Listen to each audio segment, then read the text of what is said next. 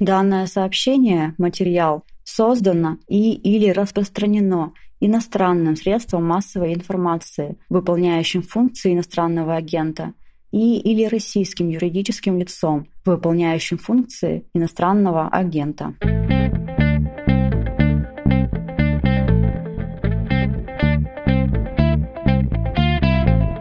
Россия реорганизовала командование специальной военной операции в Украине. Теперь ею руководит командующий войсками Южного военного округа генерал армии Александр Дворников. Что о нем известно, что это за реорганизация? Видна ли уже смена стиля на практике в подготовке ожидаемого большого сражения за Донбасс? Сейчас обсудим с основателем расследовательской группы Conflict Intelligence Team Русланом Ливиевым. Руслан, приветствую вас.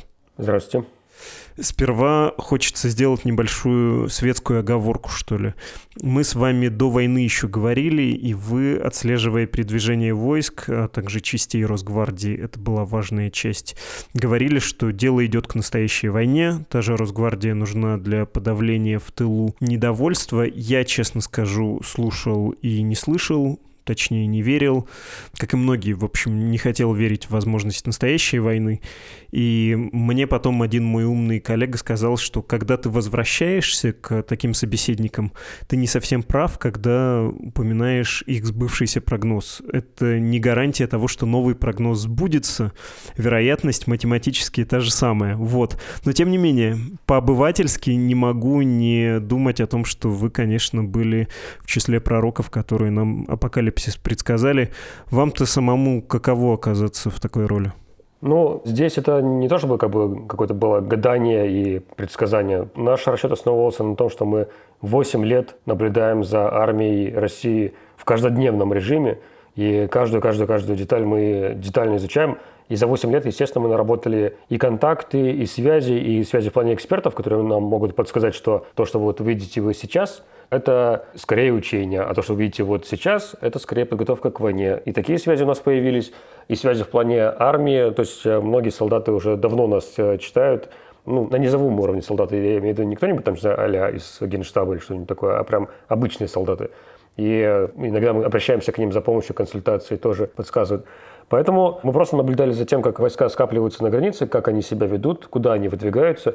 И исходя именно из этого, мы и поняли, что дело идет э, к войне, что это не похоже на блеф. Если был бы блеф, то не было необходимости Росгвардию привлекать, в другие места бы выдвигались и так далее, и так далее. Просто это был правильный расчет, который сбылся. Но мы тоже ошиблись в некоторых моментах. Например, мы были уверены, что когда признают ДНР, ЛНР, мы понимали, что дело этим не ограничится, обязательно ведут войска, мы полагали, что сначала попробуют начать атаку в районе ДНР, ЛНР, там на Харьков, дальше Луганскую область, поскольку это самые близкие территории к России, удобнее всего атаковать. И будут как будто бы тестировать реакцию Запада, как быстро он среагирует э, и так далее, и так далее. Мы не ожидали, что прям с первого же дня пойдет прям полномасштабная война. Мы понимали, что к этому в итоге придет, но мы не ожидали, что с первого дня пойдет. Поэтому в этом мы тоже ошиблись. Здесь есть наша ошибка.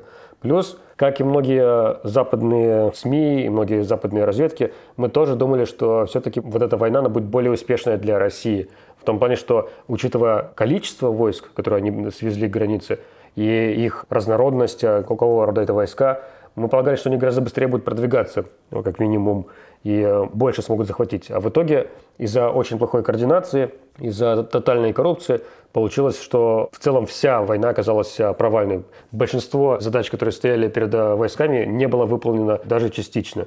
Но в целом, да, безусловно, есть некоторая такая досада от того, что, да, мы там уже с начала февраля говорили, что все, впереди будет большая война, и нас особо не слушали. Говорили, да ладно, это просто блеф, как бы не в интересах России, не в интересах Путина, и максимум ограничится признанием ДНР, ЛНР. Но ввиду того, что у нас маленькая крохотная аудитория, никакого влияния, поэтому нам оставалось только наблюдать и фиксировать это.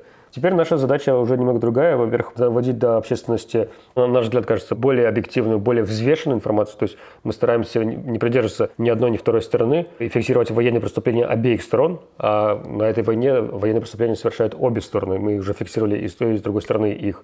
И доводить это до массовой общественности. И фиксировать наша главная специфика нашей команды всегда была – это расследование военных преступлений. То есть не только в формате начала агрессивной войны против соседней страны, за что несут ответственность в первую очередь высшие военные руководители и политические руководители, но и конкретные отдельные инциденты военных преступлений, таких как Буча, Мариуполь там, и другие места, и попытки наши расследовать эти инциденты, установить конкретные подразделения, и, может, даже в будущем конкретных лиц. Вот в этом наша сейчас задача главная.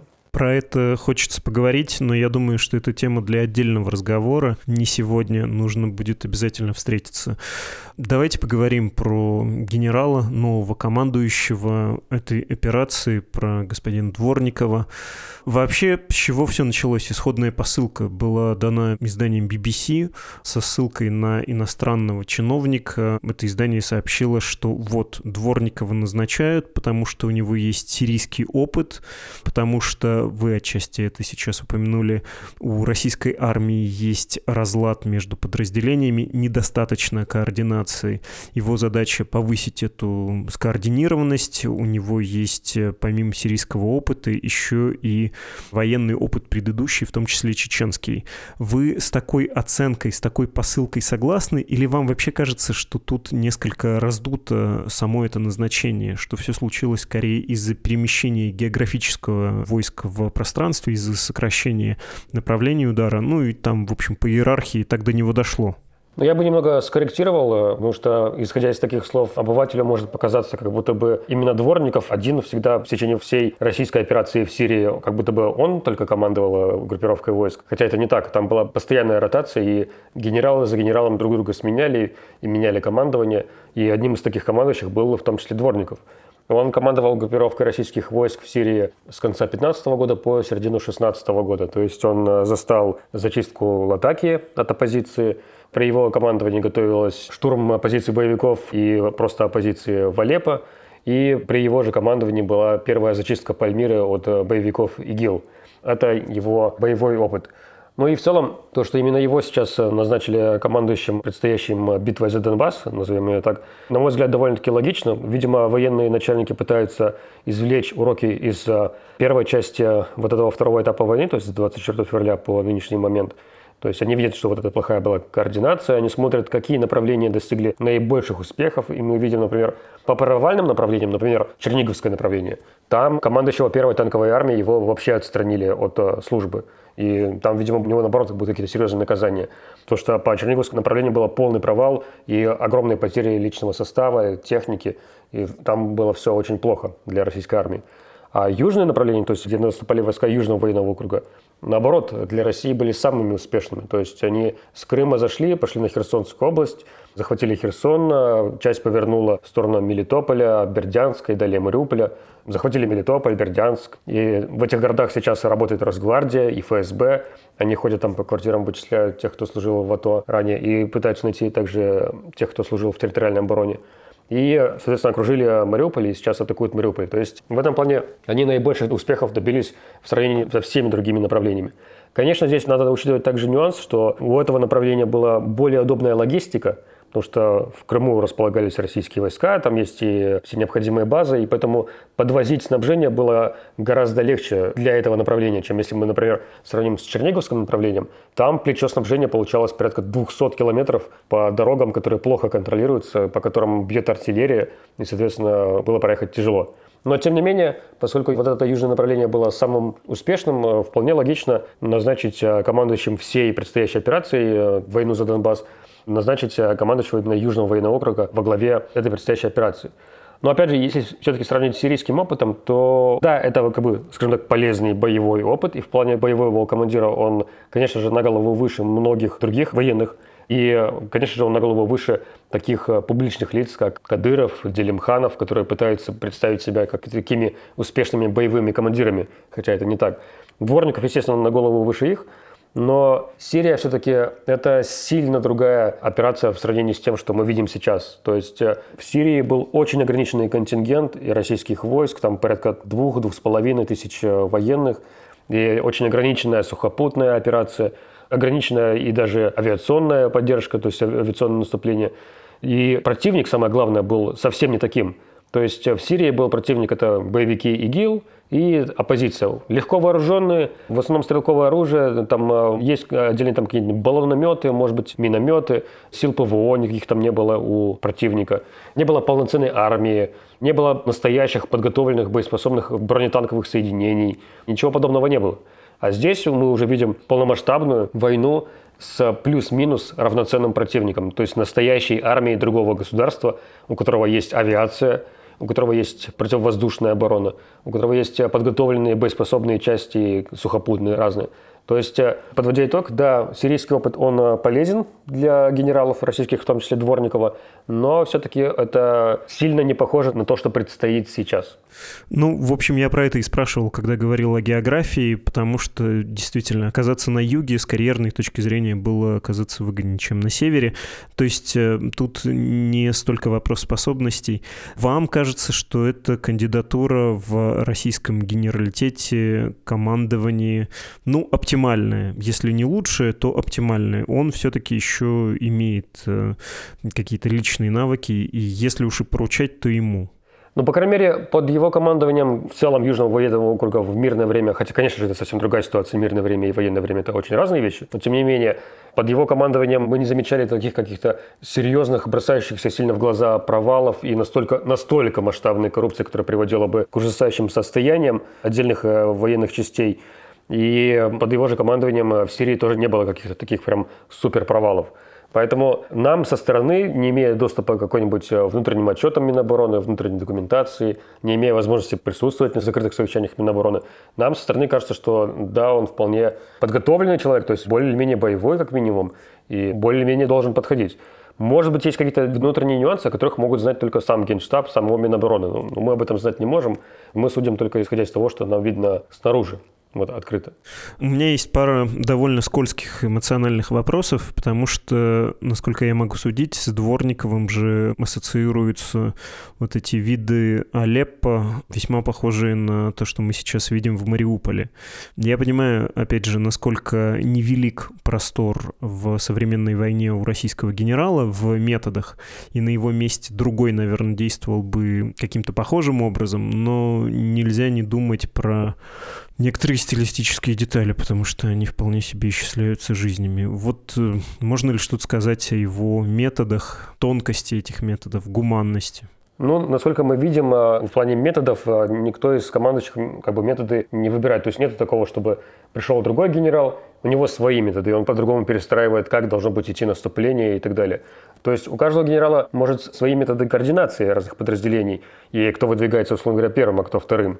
Но в плане в целом, как эта война происходит, то, что сначала мы идем и начинаем из артиллерии обстреливать город, как бы уничтожая главные объекты инфраструктуры и военные объекты, и только потом начинаем сухопутные подразделения водить, прикрывая их с воздуха авиацией и бомбардировками. Вот в плане вот такого общего подхода у всех он одинаковый, у всех генералов, и в том числе у Дворникова, и в том числе и в Сирии было так же. Ну, конечно, в Сирии есть некоторые отдельные нюансы. Все-таки там участвовала и сирийская армия тоже в этой войне. Плюс сирийская армия использовала еще и свои методы, такие как э, химоружие. Просто Россия покрывала это использование. Там, конечно, есть свои нюансы. Но в плане вот таких вот общих методов, то, что мы бомбим города сначала из артиллерии, уничтожаем их, это такой общий метод, и он характерен для всех генералов. То есть я не ожидаю, что с приходом Дворникова как-то изменится метод. Наоборот, я думаю, что будет именно так же и продолжаться. Ну да, чтобы не было никаких иллюзий и не было ощущения, что это от конкретного человека зависит. Вы про химоружие сказали, у меня это был второй, еще более скользкий вопрос, потому что при всей натяжке, да, я подчеркну два раза, что я не обвиняю никого, фактов особенно свежих крайне мало, но вот Запад много говорил про химическое оружие в сирийской войне, вроде это было при Дворникове, и придется еще раз оговориться, при нем не значит, что по его приказу и вообще, что российскими войсками это использовалось.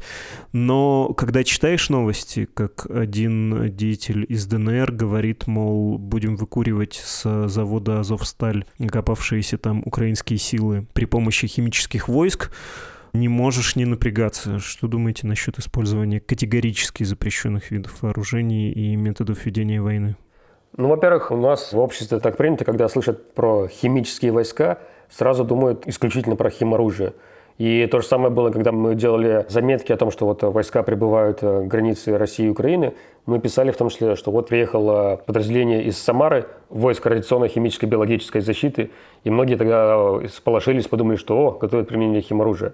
Хотя почему такие подразделения прибывали на границу и почему они есть сейчас – Потому что только этим видом войск разрешено использовать огонь в качестве оружия, то есть тяжелые огнеметные системы, например, санцепек. И когда говорят про химические войска, не обязательно подразумевают химоружие. Могут подразумевать огонь, например, тот же самый. Это первый момент. Второй момент. Эдуард Басурин, который, собственно, и озвучил это заявление, что мы попросим наши химические войска как-то выкурить этих крыс из подвалов. Это все-таки пресс-секретарь Народной милиции ДНР, то есть, по сути, он пресс-секретарь армии ДНР. Я бы так всерьез внимания на его слова не обращал. Это примерно то же самое, как э, Кадыров, который то он заявляет, что кадыровцы уже там штурмуют завод «Азовсталь», хотя все прекрасно видят, что там российские силы даже не на подступах к заводу. То он заявляет, что мы, хоть и ушли сейчас в направлении Киев-Чернигов, все равно мы пойдем на Киев, хотя для этого вообще никаких сил для этого нет. Вот примерно так же я относился бы к заявлениям Эдуарда Басурина, когда он говорит, что типа мы попросим химические войска в этом плане помочь и как-то их там выкурить. Но если представим, что все-таки как-то там э, могут использовать, то что это могло бы быть в теории?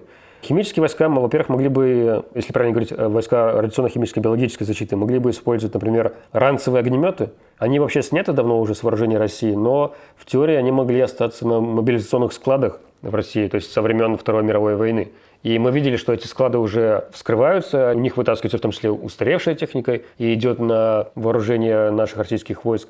Мы видели установки «Град» на шасси бензиновых «Уралов», которые очень давно сняты с вооружения, но вот их сейчас распаковали и достали. Мы видели там всякие ЗИЛы 131, «Шишиги», их начали тоже использовать. Поэтому, кто знает, например, может быть, ранцевые огнеметы остались на складах, и, может быть, их э, тоже попытаются использовать. Это первый момент.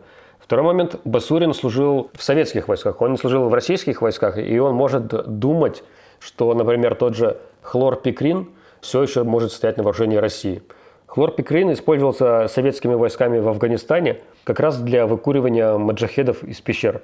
Это, скажем так, более все-таки слезоточивый газ, он вызывает жжение, слезоточивость, першение. В больших дозах он смертелен, это правда, но хлорпикрин уже давно тоже снят э, с вооружения России, его в принципе нет.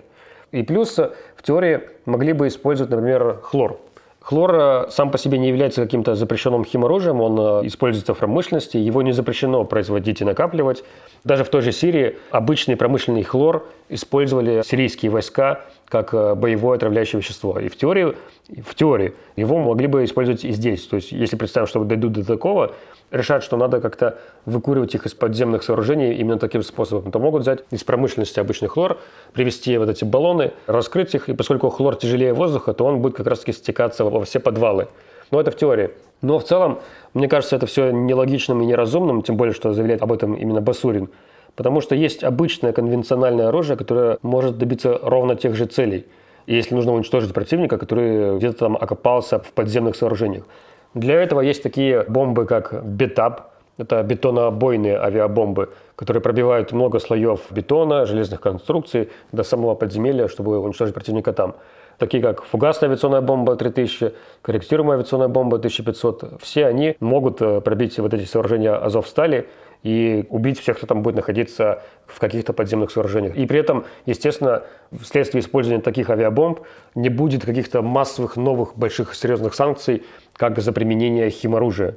Именно поэтому мы к словам Басурина относимся с огромным скепсисом, особенно учитывая, какую позицию он занимает, и не верим в то, что химоружие будет применяться. Было заявление полка Азов, что якобы кто-то из них там отравился, там, причем они называют всего лишь трое человек, что очень странно. Если химоружие подействовало всего на три человека, то это какой-то странно даже такое химоружие запрещать, потому что оно какое-то оно совсем неэффективное. Во-первых, заявление не было подкреплено какими-нибудь, не знаю, выводами врачей. Ну и понятно почему. Потому что в Мариуполе сейчас нет действующих госпиталей. Соответственно, это просто слова непрофессионалов в плане медицины, очевидцев, которые просто каким-то образом передают симптомы, которые они услышали, как-то это по-своему интерпретировали и как-то пересказали. И поскольку Мариуполь уже давным-давно является зоной боевых действий, и там все горит постоянно, люди могли там вполне отравиться, например, горячим пластиком, и у них э, могла быть слезоточивость из-за этого, головокружение, тошнота. Такие симптомы, все это тоже могло возникнуть из-за более бытовых, скажем так, причин, нежели применение химоружия. Поэтому пока что нам не особо верится в то, что химоружие как-то будет применяться. Да, но не мог не спросить, потому что эмоциональное берет э, верх. Я понял, когда вас слушал, что вы говорите совершенно жуткие вещи отстраненным голосом. Это не значит, что вы не сочувствуете происходящему и жертвам этой войны, особенно среди мирного населения. Да, мы стараемся исключать эмоциональную оценку из наших материалов, потому что с эмоциями гораздо сложнее быть э, профессионалом и правильно взвешивать все факты, потому что когда перевешивают эмоции, начинаешь э, упускать некоторые доказательства. Да, ну, в общем, хорошо, что мы с вами это слушателям сказали. Давайте поговорим про предстоящую предстоящую битву за Донбасс и в том числе про то, как она может пойти, учитывая опыт этой войны. Ну вот почти 50 дней было. Вы в тактике заметили изменения и в навыках, и, собственно, в тактике. Что можно сказать? Какие уроки российская армия извлекла? Удары, в том числе противотанковыми ракетными комплексами и прочим, научили чему-то? Это про навыки, да? А если говорить про тактику, сначала не заходили ведь в города, а потом пошли и воюют там до сих пор вполне себе по-грозненски. Может ли это измениться? Вот если анализировать предыдущий этап, что мы на Донбассе, скорее всего, увидим? Пока прям полноценно судить сложно, потому что сама вот битва за Донбасс не началась. То есть бои идут, локальные, позиционные, но это пока не то, что мы готовимся увидеть дальше. То есть пока что российские войска накапливаются на российско-украинской границе, под Белгородом в основном. И пока только они готовятся к началу полномасштабной битвы за Донбасс, поэтому пока сложно сказать, что именно они учли. Есть отдельные моменты, конечно. Ну, во-первых, самый главный момент – это концентрация на одном направлении – то есть мы с самого начала вторжения говорили, что когда вы вот такую группировку войск, порядка 200 тысяч человек, распределяете на множество очень серьезных, очень сложных направлений, то в итоге вы получите, что ни одно из направлений ничего вы не достигнете особо. Что и происходило. Киев в итоге даже не окружили. Чернигов, он полностью блокирован в итоге не был. Это мы видим даже из самих карт Минобороны, которые они заявляли в брифингах, что Чернигов был по большей части окружен, но полноценно блокирован в итоге ни разу не был. Суммы тоже не были взяты. Все направления были провальны, ровно потому что войскам приходилось рассредотачиваться по множеству, множеству, множеству направлений. И то же самое касалось и направления на Херсон. Ведь они все так очень хотели, мечтали и взять Николаев, и дальше пойти на Одессу. Но поскольку другая часть войск на этом же направлении ушла в сторону Кривого Рога, а часть ушла в сторону Мелитополя, то нормальной поддержки не было, и нормальных сил не хватало, и пришлось отказаться даже от Николаева. И в итоге они сейчас окапываются около Херсона. Извлекли урок, и теперь концентрируют все силы на одном направлении, на Донбасс. Соответственно, плотность сил будет больше на земле, будет более плотное нормальное снабжение тех сил, которые атакуют, более правильный подвоз боеприпасов, личного состава. Мы увидим точно в этом изменения, самое главное – Естественно, от этого должен подняться, на мой взгляд, хотя бы отчасти моральный дух российских солдат, потому что одно дело, когда вы одной небольшой колонной где-то потерялись на местности, и все, вас все бросили, вас не с кем связаться, вызвать помощь или подмогу. А другое дело, когда вы такой большой толпой наступаете массово на все города, вас еще и с воздуха поддержит авиация полноценно это уже совершенно другой вопрос, потому что на Киевском, Черниговском, Сумском направлениях авиация старалась как можно меньше летать, потому что там размещены комплексы противовоздушной обороны украинской, и наша авиация побаивалась там летать. Старались пускать ракеты издалека, чтобы они туда летали и били по объектам. А вот над Донбассом они плюс-минус господствуют и летают постоянно, и поэтому будет полноценная авиационная поддержка наступательной операции, которая идет по земле что в свою очередь поднимет и моральный дух э, российских солдат. То есть в этом плане они тоже учли свои ошибки. Но посмотрим, как они будут э, строить в целом свою стратегию, потому что видно, что они пытаются, видимо, к тому же 9 мая как минимум окружить украинские войска в зоне операции объединенных сил на Донбассе, ну, там в зоне Славянска, Краматорска, Северодонецка, Лисичанска, всех этих подобных агломераций. Но пока нам кажется, что шансы не такие уж большие даже на окружение. Не говоря уж о том, чтобы прям полноценно к 9 мая выйти на административные границы Донецкой и Луганской областей. Задача очень серьезная, очень сложная, тем более, что Мариуполь все еще не до конца захвачен. А если начинать наступление с северной части, то есть со стороны Изюма, не дожидаясь Мариуполя, то тогда снова может посыпаться фронт, и это будет э, проблема для российских войск. Поэтому они сначала должны закрыть вопрос Мариуполя, и потом уже наступайте с двух направлений. С южного, где гуляй-поле, откуда там через Мариуполь пойдут войска, и с северного, со стороны города Изюм, который сейчас находится под контролем российских сил. И уже потом пытаться окружить э, украинские войска. Вот эти основные ошибки они учли. Посмотрим, что еще они учли. Есть ли нормальное формирование батальона тактических групп, Потому что мы заметили по первому этапу этой войны, с 24 февраля, что многие батальонно-тактические группы были сформированы из э, кого попало. То есть у кого тарифный разряд подходит под те должности, которые надо отослать на войну. То есть если вы на самом деле из военного оркестра и вы музыкант, но ваш оклад совпадает э, с окладом стрелка, то вас просто из пункта постоянной дислокации дергали, приходило на вас распоряжение, и вы отправлялись на войну. То есть вы музыкант, который, не знаю, там играл на каком-нибудь там флейте, внезапно вам дают автомат, и вам надо вперед в атаку идти воевать. И, соответственно, результаты ожидаемые был от таких военнослужащих, и, естественно, многие из них гибли. Посмотрим, как будет с этим. И плюс э, есть же еще большая проблема с водителями. Это всегда был большой некомплект водителей и бронетехники, и автомобильной техники. И именно поэтому мы много видели погибших срочников – Потому что срочников научить водить КАМАЗ довольно-таки легко и просто. Там три месяца обучения, и все, он умеет водить КАМАЗ. А поскольку есть не комплект, то их просто сажали водителями всяких топливовозов, топливозаправщиков и отправляли колоннами ехать на Донбасс снабжением российских войск. И поэтому по ним била артиллерия украинская, и они погибали. Есть ощущение, что ввиду тотального некомплекта по-прежнему будут использовать срочников для этих вопросов. Но кто знает, может быть, они и этот урок учли тоже. Посмотрим. Понятно. Все, что вы говорите, очень похоже на то, что Дмитрий Кузнец на «Медузе» написал в материале первые слова заголовка которого «Все ждут решающей битвы за Донбасс». Тоже словосочетание «битвы за Донбасс» используется, видимо, уже станет общепотребительным слушателям, которые хотят обратиться к теме подробнее, советую почитать этот материал. У меня есть э, пара, в общем, таких же профанских, как и все остальные вопросов. Во-первых, про саму вот эту стратегию. Взять крупную группировку вооруженных сил Украины с длиной фронта, ну, просто в сотни километров. Я крайне далекий человек от э, военных каких-то вещей, но мне это кажется просто такие циклопической задачей, невозможной, невероятной и не вполне логичной. Насколько я не прав в этом своем подозрении подозрений? Ну, в плане численности войск э, наступающей группировки вполне хватает для того, чтобы окружить в теории. У России много ракет, артиллерии, то есть можно очень долго бить по линиям снабжения украинских войск, что они сейчас и делают. Они же обстреливают железнодорожные станции железнодорожные пути, о чем постоянно заявляет украинская сторона. Это как раз является целью для того, чтобы отрезать эту группировку украинских войск от снабжения, то есть чтобы у них постепенно кончился боекомплект, постепенно кончились продукты, и э, им ничего не оставалось, кроме как э, сдаться. Эту тактику используют, и для этого ракет у России много, и будут они также обстреливать. И, в принципе, техники достаточно, чтобы попытаться как минимум окружить всю эту группировку.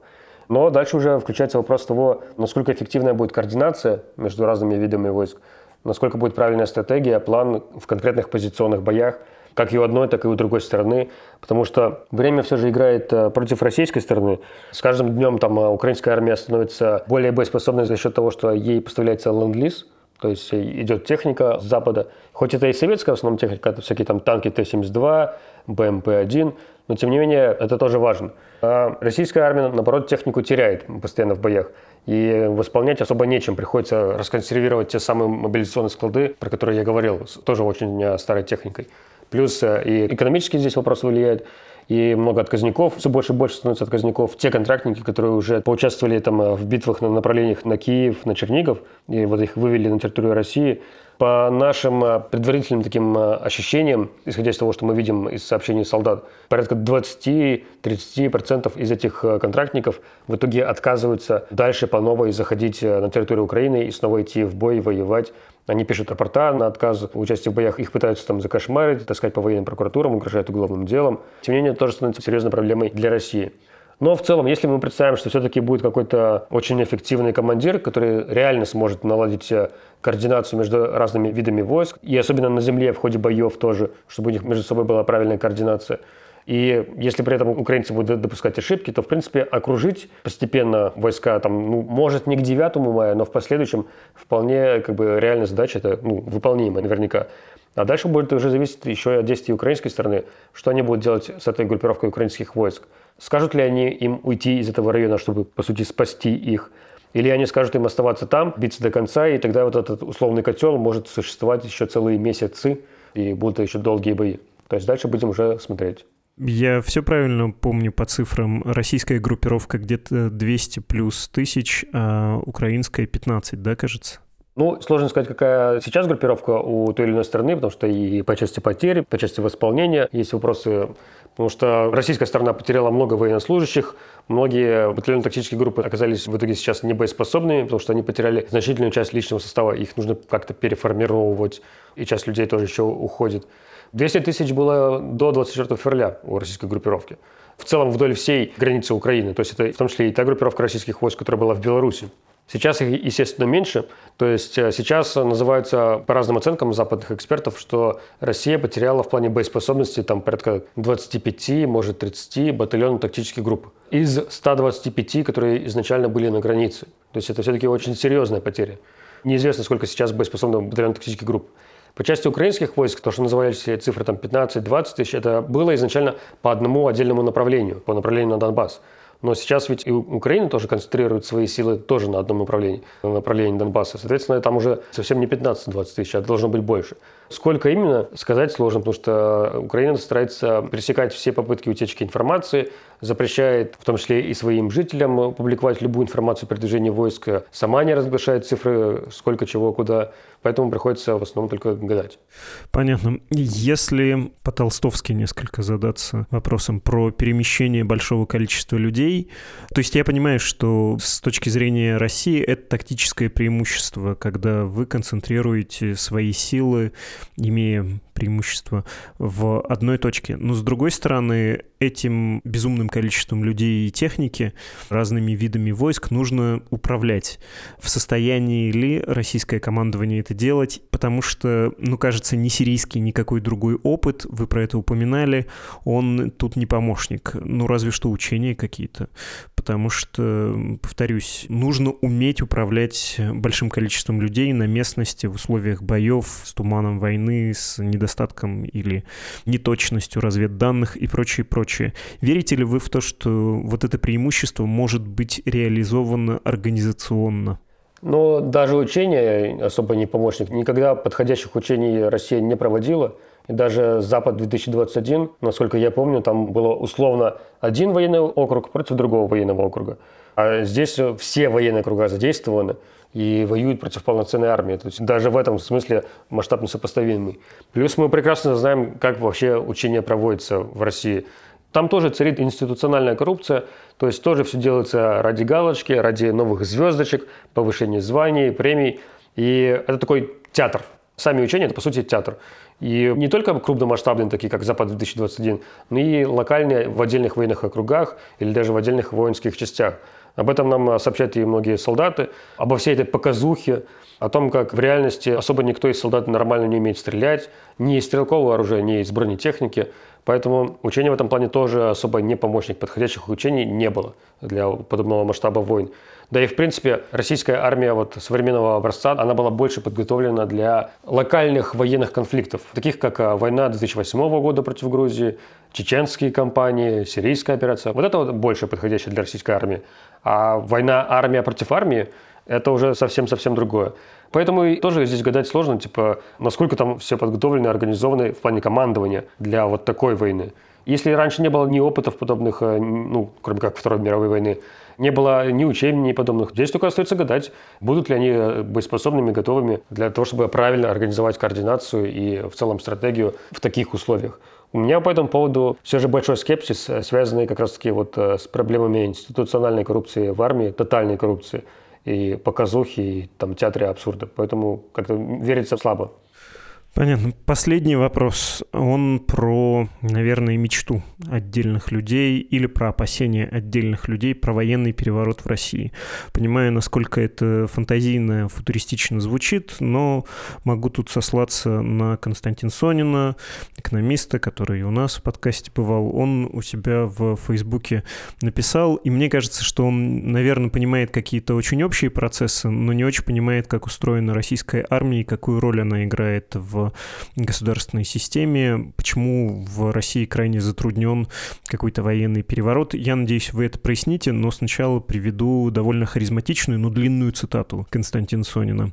Мировые СМИ, Нью-Йорк Таймс, например, сообщает о назначении генерала Дворникова командующим российской армией в Украине. Объяснение решено, что война идет так неожиданно плохо для России, потому что у войск не было единого командующего. Теперь опытный генерал будет отвечать за всю операцию, то есть фактически за все войска страны, которые можно собрать для нового наступления. Если Дворников действительно опытный и серьезный генерал, и ему действительно даны большие полномочия, то это серьезный разрыв с обычной путинской практикой. Характернейшей чертой путинских администраций является то, что на ключевые должности не назначаются сильные самостоятельные люди. Абсурдный, ни к чему не пригодный Медведев был выбран в качестве президента, а потом многолетнего премьера именно потому, что ни в каком смысле, ни при каких обстоятельствах не мог претендовать на реальную власть. Другие премьеры, Фродков и Зубков, были еще абсурднее, как будто специально обесмысливая должность премьер-министра. Напротив, очевидные в соответствующие моменты кандидаты, как Кудрин, самый влиятельный министр первого десятилетия, или Шувалов, фактически работавший премьером в 2008-2012 годах, пока Путин был президентом, называясь премьером, не назначались. Возможно, конечно, что Дворников такой же паркетный генерал, как и Шойгу с Герасимовым, тогда его назначение вряд ли на что-то повлияет. Возможно, он более компетентен, но Путин будет держать его на коротком поводке, обесмысливая назначение единого командующего. Если же это серьезно, то это интересное изменение политической динамики, появляется человек с реальной властью. Там есть еще дополнение про то, что это умозрительная дискуссия, что нормальный квалифицированный генерал отказался бы командовать армией в захватнической войне и так далее, и так далее. Но вот эта мысль про Жукова, который может составить конкуренцию Сталину, хотя, как мы знаем, в истории никакой ничего не составлял, вот про такую фигуру. В российской армии современной это ведь невозможно. Она специально так устроена, чтобы не представлять опасности для политического руководства. Да, и плюс те фигуры, которые вы называли, они из военщины, там Шувалов, Медведев и другие, они же политические фигуры. А Дворников, он не является политической фигурой, он, по сути, военный чиновник, военный генерал, и он выполняет только военные задачи. То есть даже применительно к этой войне, я сомневаюсь, что Дворников будет каким-то образом влиять на то, как будет идти переговорный процесс, какие требования будет предъявлять Россия, когда Россия будет готова на уступки какие-то. Вряд ли он как-то либо вообще будет на это влиять. Скорее он будет обеспечивать почву для позиции России в этих переговорах. Если вспомнить э, Минск 2015 года, эти Минские соглашения и бои за Дебальцево, Бои за Дебальцево, ведь они же и случились ради того, чтобы были более сильные переговорные позиции у России в этих переговорах э, с Украиной. И тогда Украина заключала эти Минские соглашения в условиях своего поражения, потому что прошли бои за Дебальцево очень кровавые, и новая территория была захвачена.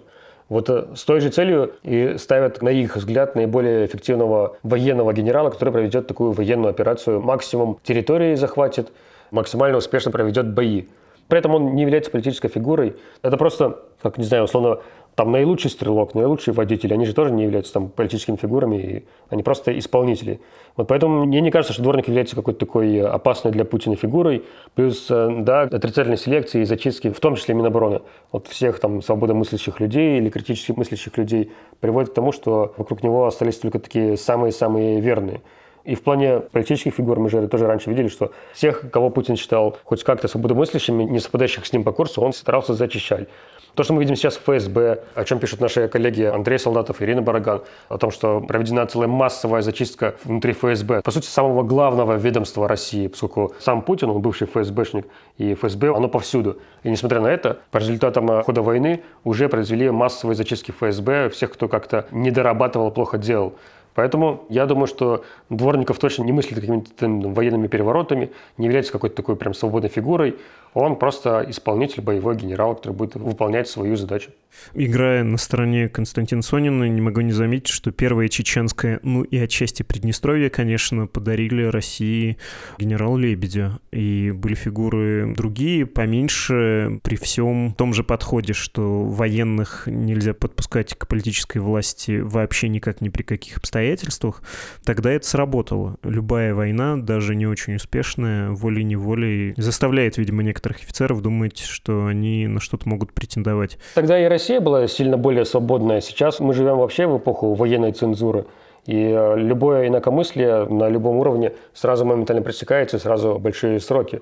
Ну и в целом представим, что если вот эта война, допустим, однажды закончится, может даже на каких-то выгодных условиях для России, то да, окей, может быть, Дворников однажды каким-то образом пойдет в политику, не знаю, уйдет с военной службы и будет избираться в депутаты Госдумы. Вполне возможно и такое, я как бы не исключаю. Но в плане того, чтобы там сформировать э, новую ветвь Кремля, грубо говоря, новую башню Кремля, которая будет противостоять с нынешней башней Кремля, в это мне не особо верится.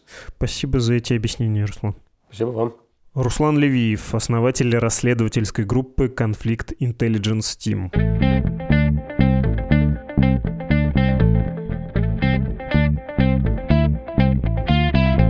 В самом начале выпуска сообщение об иноагентстве «Медузы» прочитала наша слушательница Ольга из Екатеринбурга. В своем письме она написала «Если вам вдруг критически не хватает уральского говора в подкастах, высылаю мою читку текста про иноагентов.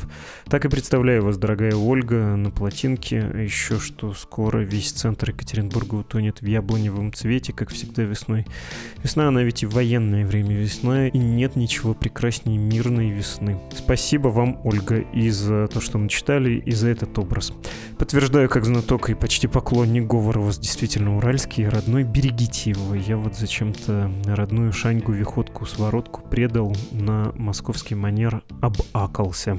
Поддержать «Медузу» акаете вы, гакаете или гыкаете можно на страницах support.meduza.io, там по-русски все, ну или на странице save.meduza.io, там все по-английски для вас или ваших друзей друзей, читающих на этом языке.